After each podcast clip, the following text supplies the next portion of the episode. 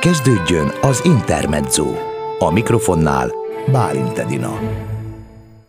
A vonalban Soponyai Nagy Krisztina, pszichológus, a Gyere Baba program vezetője. Üdvözlöm, jó napot kívánok!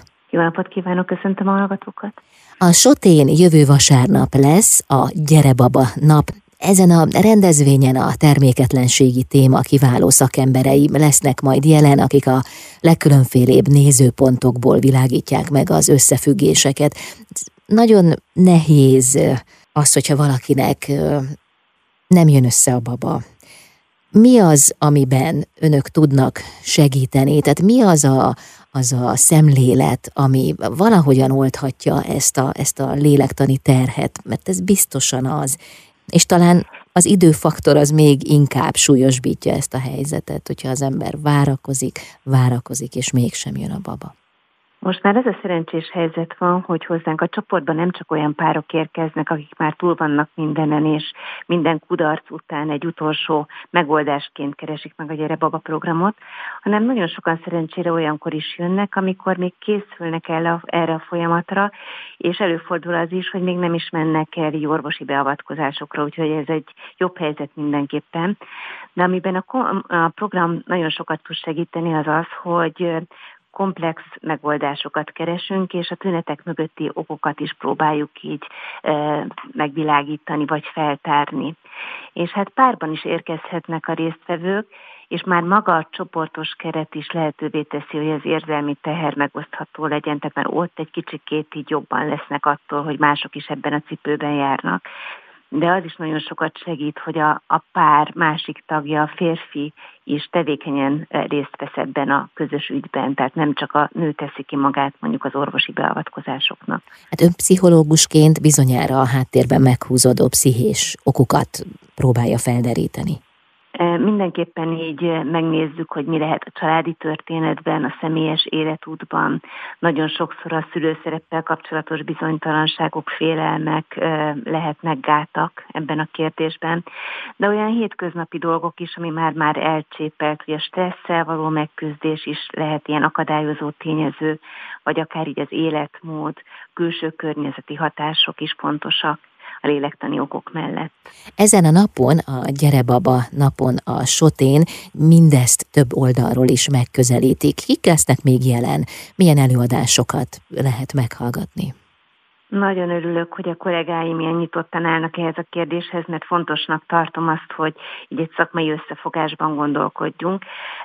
Lesz andrológus, aki a férfi meddőség témájáról beszél, lesz biológus, aki a Lombik program képi világát is idehozza elénk, egy kicsit a kulisszatitkokba beavat bennünket, szülésznő, gyógyász, hipnoterapeuta előadónk lesz, lesz olyan, aki a táplálkozás tudomány oldaláról virágítja meg a kérdést, és lesz olyan előadónk is, aki beszél majd arról, hogy a mostani átalakulások már így intézményi szinten milyen változásokat hoznak. Tehát értem ez alatt azt, hogy állami kézbe kerülnek a magánmedőségi centrumok, és ezek milyen változásokat vagy bizonytalansági faktorokat hoznak. És ő beszél arról is, hogy a 40 utáni generáció az megkésett vagy elkésett generáció a gyermekvállalás kérdésében. A beszélgetés elején csoportot említett. A csoport az nyilván külön létezik a Gyere Baba naptól. Tehát ez egy program, de ott jelen lesz a csoport is, vagy be lehet csatlakozni a csoportba, vagy milyen összefüggésben van jelen a csoport, amit említett?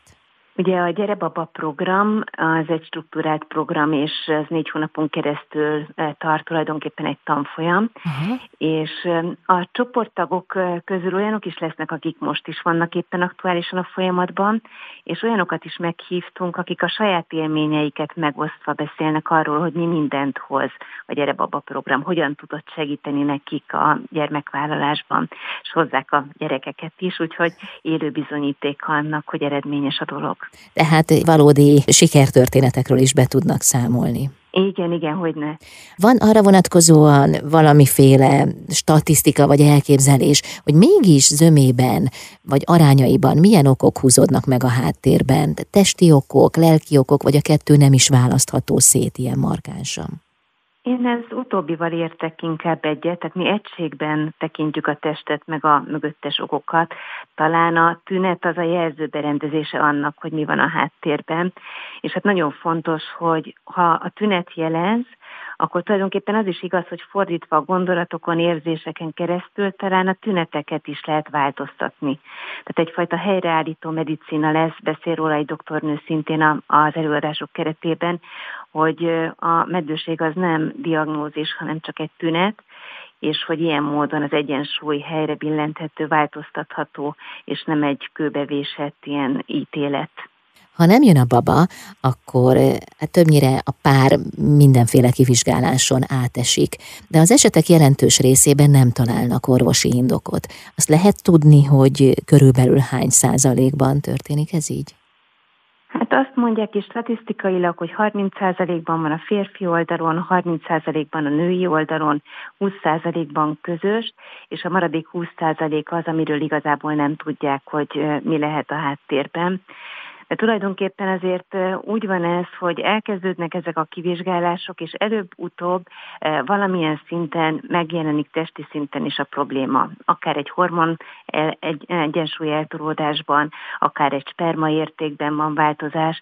Szóval igazából így a testi szint csak így jelzi, hogy mi van a, a háttérben, de hogy mindenféle együttesen jelentkezik, azt hiszem a támogató közösség vagy a csoport az tud a várakozás nehéz időszakában is segíteni, akár csak a jelenlétével?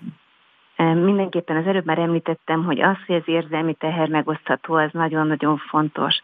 Aztán az is nagyon-nagyon fontos, hogy amikor elkezdenek a problémáikról beszélni, akkor mindenki a félszavakból már pontosan tudja, hogy miről van szó. És azt is meg szoktuk kérdezni így a csoporton belül, hogy szeretnék-e hallani, hogyha valakinél megfogan a baba és nagyon érdekes, hogy mindig az a vélekedés, meg a vélemény, hogy igen, szeretnék, mert hogyha ezen a csoporton belül, ebben a közösségben valakinek sikertörténete van, az erőt ad, meg reménységet a többieknek. Mm, az emeli őket is. Igen, igen, hogy. És hát nagyon fontos üzenetet mondott az előbb, azt, hogy az időszakos terméketlenség az tünet és nem diagnózis. És ez már is időben behatárolhatóvá teszi mindezt. Meg hát azt, hogy nem azt gondoljuk, hogy megváltoztathatatlan, uh-huh. hanem hogy hiszünk abban, hogy van ráhatásunk, történhet. Ez egy, nem egy végleges dolog, hanem hogy nagyon is alakítható. És hogyha van ráhatásunk a dolgokra, akkor sokkal kompetensebbnek érezzük magunkat, és kevésbé depresszívnek, ez egyértelmű. Mm, akkor tudunk rajta akár változtatni is. Igen, igen, hiszen nagyon erősen hiszek ebben. Jövő vasárnap a Sotén lesz a Gyere Baba nap. Nagyon szépen köszönöm a beszélgetést. Én is nagyon szépen köszönöm. Soponyai Nagy Krisztina, a pszichológust hallották, a Gyere Baba program vezetőjét itt az Intermedzóban.